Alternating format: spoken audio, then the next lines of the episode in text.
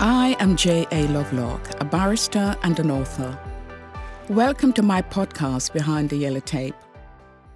On this episode, I am joined by the author Yvvette Edwards, whose first novel, A Cupboard Full of Coats, published in 2011, garnered a fistful of impressive nominations, including the Booker Prize and the Commonwealth Book Prize. Yvvette's second book, The Mother, published in 2016 to wide acclaim, also received a wealth of glittering reviews and nominations. Yvvette is also a Fellow of the Royal Society of Literature. Hello, Yvvette, and welcome to the program. Hello, hello, Joanna. Thank you very much for inviting me along. Pleasure to be here.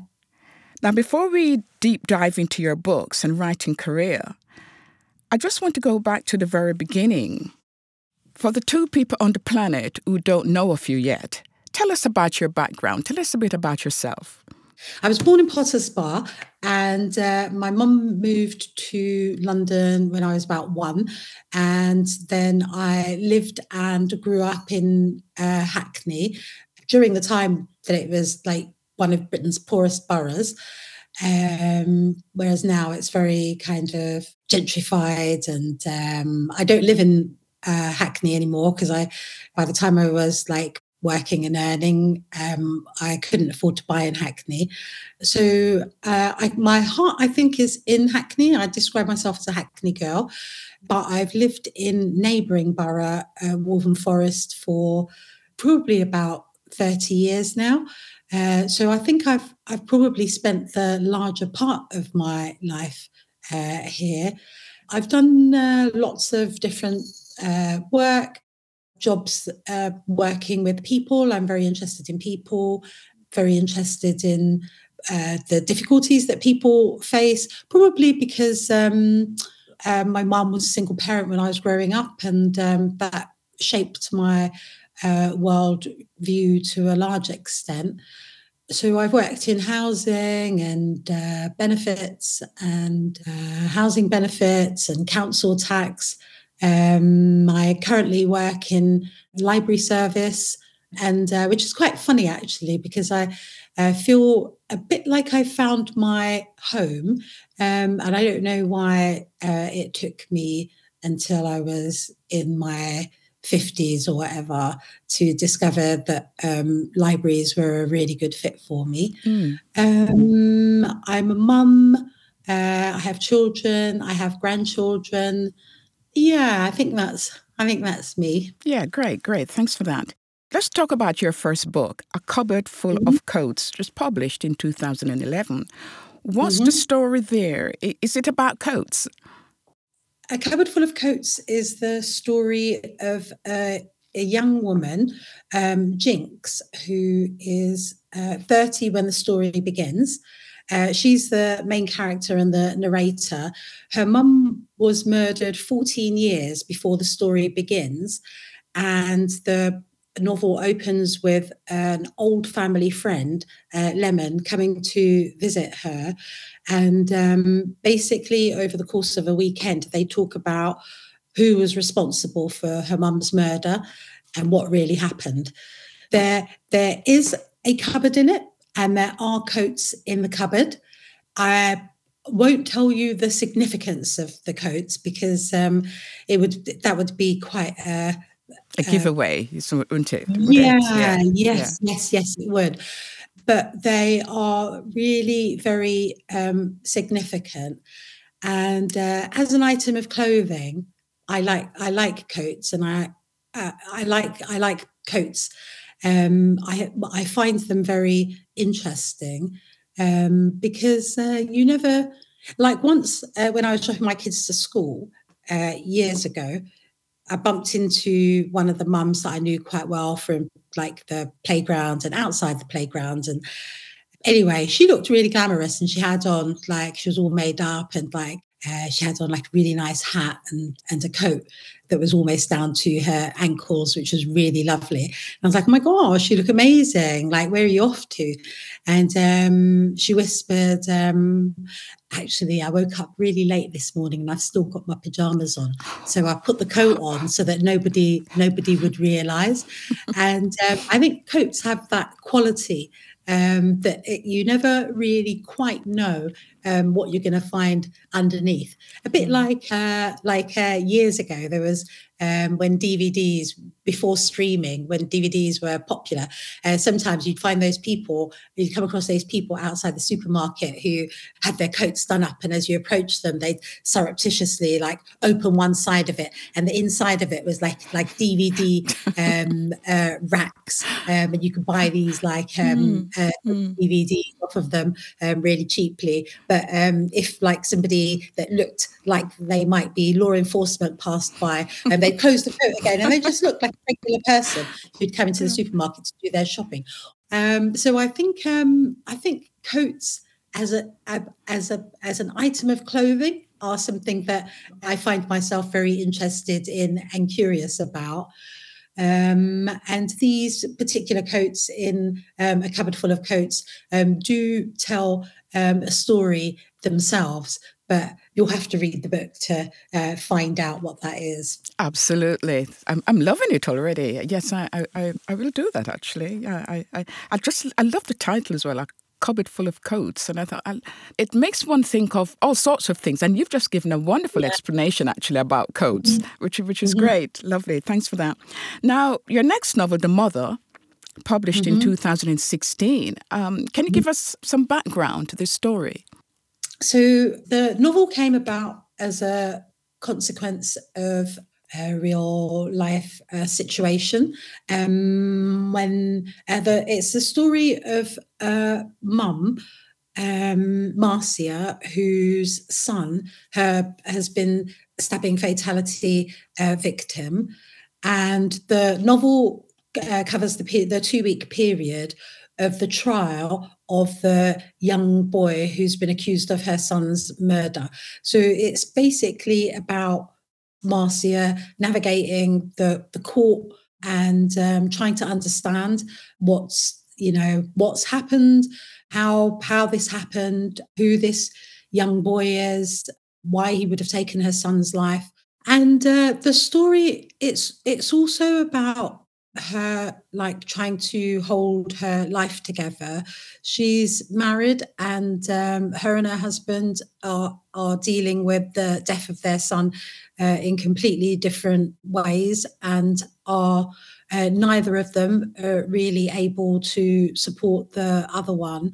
So she's also exploring her marriage and trying to yeah trying to work out what's going on there and um, hold it all together. But the idea for that novel uh, came about as a, a, consequence of a real life uh, scenario when my stepson was uh, stabbed very randomly about probably almost um, 10 years ago now um, when he was 19 and it was the it was it was it was such a random it was such a random thing uh, the police said that it was um, probably like a gang initiation thing or something on the part of the young boy who who had done it. Uh, but when we got the call to say that he'd been stabbed and um, he'd been taken to hospital um, and he needed emergency surgery, like the uh, terror we experienced was just it was awful. Uh, so I should just say um, that he's he's he's perfectly fine. He made um, a full recovery. I've asked him uh, about it and a couple of years ago, and he was saying that he doesn't really think about it and he doesn't feel like he's um, he's been impacted by it.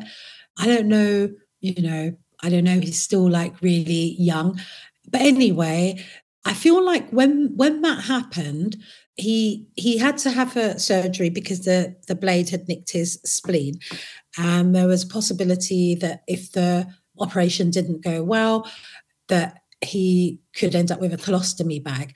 And um, i just couldn't i couldn't understand it. I couldn't understand how somebody like him he's like he's a re- he's a really good boy like really polite doing all the right things. You never didn't know where he was. I i don't know. I, I like retrospectively i think that um maybe i thought that because he was like that that knife crime wasn't an issue um, that we had to really be concerned about, like um, in in our family. May, I also think that um, I feel like I knew that knife crime was happening because it's impossible to um, live in the UK and to not know that there's like a you know knife crime epidemic and has been for um, decades now. But I feel I feel like up until then, I knew that it was going on, but I wasn't actually actively paying attention to it.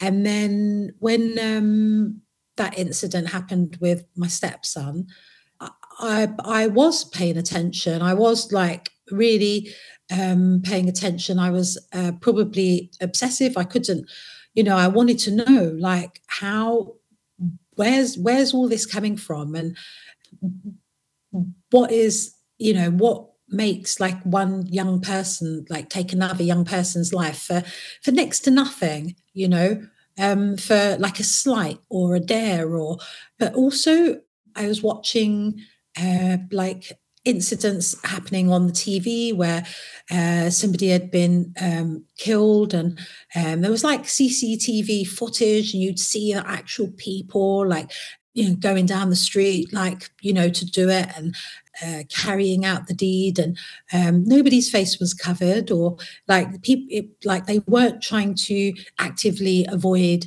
identification or anything like that. And um, it made me think about like what what does that what does that mean? What does that say about like young people that that they uh, are prepared uh, not just to end someone's life over you know sometimes very minuscule disagreements but they're also willing to lose a portion of their own their own lives they're not trying to not be found out um, so that they won't go to prison. Like 16 17 18 young boys like who should be enjoying their their lives. These should be like the best years of their lives. For a lot of people those are the best years of your life when you were like a teenager like in your 20s and to like just be prepared to go to prison and and be there for for 10 years 16 years um, indefinitely what what does all of this say about um, how they value like lives? Not just the the victims but like their own lives. And um, and then i just found myself like really kind of um, just interested in this in the subject very generally. And um, I knew my writing process. I things tend to come from a situation or issue that um, I'm bothered about, but that I can't um, resolve satisfactorily in my mind, and also that I feel like I don't know enough about. And then I think that the process of writing is a cathartic one. So I write about the issue, and then it's not that I necessarily grow in my understanding, but I ask a lot of questions, and um, at the end of it, uh, the process has been cathartic, and I can I can move on from it. And I knew that I was going to write about the issue because I was just like stuck and going around and around it. So then I was like umming and ahhing about what point of view to approach it from. And it kind of made sense to me to approach it from the point of view of like a young person who perhaps, uh, you know, was doing whatever or um, but ends up, you know, I, a friend of theirs or something getting um, killed. And I felt like a, a young person wouldn't have like the the the concerns that, that that I have, like at my age, that that mums have about their children, that they might not have the questions that that I had. Um, and and I wanted answers to my questions. So then I thought I'm going to go for um, the mum. So so the uh, perspective is first person. It's the point of view of the mum of the boy who's been killed. Yeah, and she Jen, through that character, I I basically explore the questions that I wanted answers to. Yeah. And what did you find out in all that process? What did you find out about the criminal justice system? I discovered that there's so many uh, issues. There are so many issues that feed into like youth youth violence. I very much felt like uh, a lot of the work that was being done to um, prevent youth violence was being done by um, charitable organisations as opposed to the the government. So there were like I I discovered there's lots of um, charities working with young people in all sorts of circumstances, um, trying to keep them in uh, school, restorative justice uh, charities that were putting young people who were getting involved in crime, getting them together with victims of crime uh, so that they could uh, understand. Because a lot of young people, um, so not just uh, kind of violent crimes, but like thefts and burglaries and stealing cars and that they they think that these are like victimless crimes that people can just claim off their insurance and they get the stuff back. So really no one's been hurt but actually people were terrified to like be inside their homes like after burglaries and um, or thought that they'd been targeted and their mental health was impacted. And but putting young people like around a table with uh, victims so that they could actually see um, and understand the impact of their um, behaviors. As part of my research, I met with a number of um, mums who had lost their sons who had gone on to uh, found and minister charities in their sons' names, like um, Yvonne Lawson, who runs the Godwin Lawson Foundation. She basically organizes uh, sports uh, football matches between uh, children in different areas to break down postcode barriers and takes children uh, young uh, people, mainly boys, out of the area that they live in by coach and take them into a neutral area um, so they can play a football match against another another team in the hope that they'll kind of discover that they have more in common than they have differences and to remove that kind of territorial rivalry that there seems to be uh, like if uh, someone from outside the neighborhood steps into a neighborhood I went to um, Feltham Young Offenders Institute, and um, they they basically um, house uh, young people who are either on remand or have been convicted of um, violent crimes. And I spoke to one of the librarians there, and um, I was I was basically asking her, "What's it like being a woman working here? Like, what's that? What's that experience like?" And um, and she she was saying to me that she just has like enormous uh, empathy for like a lot of the boys who who end up there. That a lot of the boys who who come through their doors when they are put into a cell there, it's the first time that they have ever had a room of their own that they don't share with anyone else. That it was the first time for a lot of the boys who come there that they could guarantee that they were going to receive free meals a day. And there's a kind of um, a joke that, you know, many a true thing is said in jest like the when the young boys go into like Feltham for a bit, when they turn up at um, court, they're um, plumper. They put uh, weight on, and um, lots of people aren't getting three meals a day. Do you think that may contribute to um, going back to what we're saying about young people and carrying knives and crime?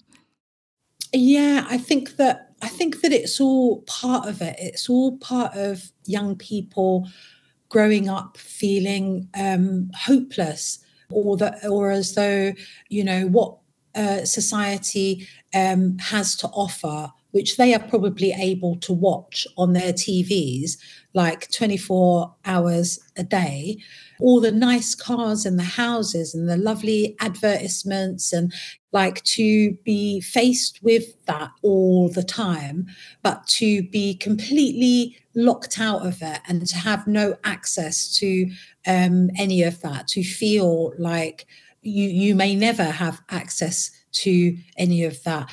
I feel like I'm very fortunate, very privileged again that when I have things in my head and they're going round and round and I can't get rid of them. I can't clear clear my head. That I write and I can actually write about those things and I can like work my way through like my angst and my anger and find some peace like at the end of that process. Which brings me on to my next question actually. Are there boundaries between real life and fiction and should there be because the mother is based on your real life experience? Yeah, I suspect that a writer, literary festival I was at very recently, said that basically um, all writers are writing about themselves. Um, all the characters are themselves, they're all the characters different um, facets of themselves, and um, uh, they're just exploring themselves all the time. I, I, you know, I think there's a, a, an element of uh, truth to that. That the stories that people tell are that writers tell are often predicated by their background and where they've come from and what they've experienced and everything their culture where they've grown up uh, their education it all all of that feeds into uh, the writing process and um, what they choose to to write about. I think the line between um, fact and fiction is uh, very, very fine, actually, and sometimes not there at all. And I, I also think that uh, fact is far stranger than um, fiction. What goes on in the real world, um, you'd never get away with writing about uh, a lot of it. You know, crazy things in American politics over the last uh, decade. Um, no one would believe if you wrote that as book. And and speaking about America, the New York Journal of Books described the mother as a hit mm-hmm. the ball out of the park, clear-eyed, unsentimental novel about modern city life and the challenges parents face. What do you make of that? What's your thoughts on that? Obviously, it's always nice to receive uh, good reviews. I like that they thought that it was clear eyed uh, because I think that I strive very hard for authenticity, like when it comes to my characters and the characters' uh, emotions, and to make those as realistic as possible. I do try to, um, which can be hard because you know we're all emotional beings, um, and writers are no different. But I do try not to impose my emotions onto the writing. I do want the characters to um, be unique in their own right and to stand alone and to make the unique decisions that that character would make, not to um, necessarily do what I would do or make the decisions that that I would would make. So um, yeah, it's nice um, nice to hear. I'm happy they think that. Lovely. Now, you've also done other writing work. Um, your short stories are featured in anthologies, including the fairly recent New Daughters of Africa anthology, edited by the mighty Margaret Busby. Let's let's talk a bit about that. Yeah, so I've done um, uh, quite a few short stories for uh, a couple of anthologies and also uh, broadcast on radio. And uh, Margaret Busby's anthology, The New Daughters of Africa. I, I wrote a story for that. My story in there is called Security. It's probably one of my all time favorite um, stories. Um, it's about an elderly Jamaican woman who um, is at the beginning of the story is basically packing her case um, because she's going to Jamaica in the morning and um, she goes out to pick up a last couple of bits that she needs to put in her suitcase. And she goes to, um, it's like the equivalent of like the pound shop. And while she's trying to do her shopping, she's being followed around by the security guard. That story, that experience, really for her, uh, well, it explores the that experience generally, which is an experience that literally every black person I know has had, every single one of my aunts, my uncles, my granddad, my mum. In fact, that's how I even wrote that story because um, I'd been asked to write a story for um, New Daughters of Africa, and I'd asked Margaret Busby, "Oh, you know, do are there any themes? You know, do you want me to, uh, you want me to uh, stick to?" And she's like, "No, no, write write about whatever you like." And um, so i have been umming and ahhing about what to write about when my mum came for dinner on her birthday, and um, she was really, really devastated because uh, she'd stopped at the pound shop to get something, and um, she'd been followed around by the security guard.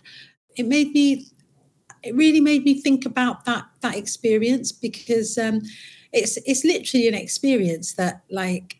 Uh, you know, when my mom when my mom was telling me, she's like in her seventies, and um, she was deputy head when she uh, retired, and you know, she's like, why, why would the security guard choose me of everyone coming into that? Why would the security guard choose me to follow around? But it also kind of made me remember having that conversation that conversation and and and other times that she'd that she'd been followed around you know what i thought about that experience was that no matter how many times it happens it was it was upsetting that like you know that my mom, like in her 70s, is still happening and you never get used to it. You never, it's never okay. It never, it's never happened so many times that now you don't care that it happens anymore. Every single time it's like upsetting. Uh, yeah, I um so that's what I wrote about a woman in her 70s who's being followed around by a security guard. But then as a consequence of that experience, she re, her her whole life in England comes into focus and she she examines it like while she's in the shop being followed by a security guard.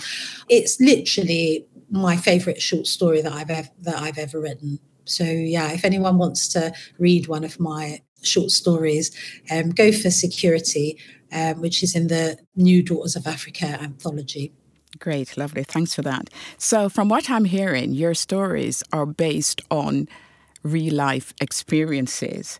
But mm-hmm. I've heard that you eavesdrop in shady corners whilst wearing sunglasses. Uh, which I'm sure is just for research purposes, of course. yeah. So uh, yeah, just for just for um, research. I'm very very interested in people. All the work that I've ever done uh, in my life has involved people. I like to think that I'm non judgmental in my approach to uh, dealing with human beings and being with them. And as, as a consequence, people, you know, speak to me about about things.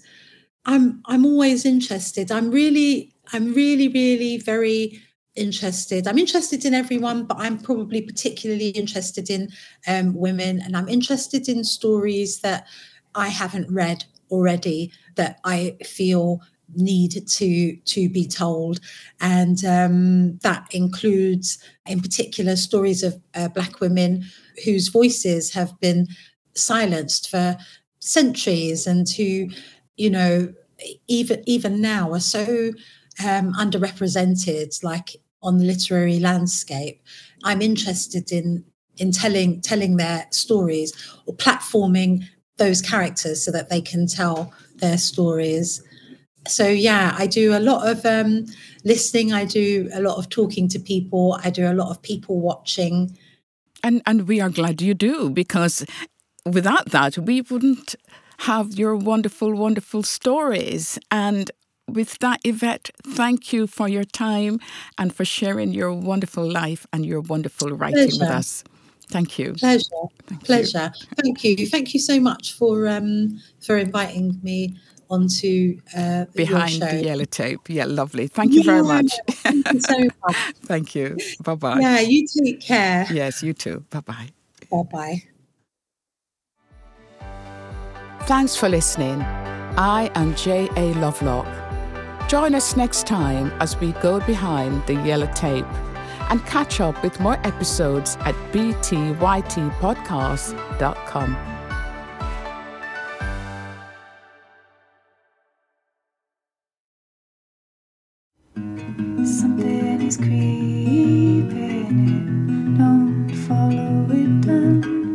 introduce you to Barry Kloogh, an authorised financial advisor from New Zealand and a very special kind of stain on humanity.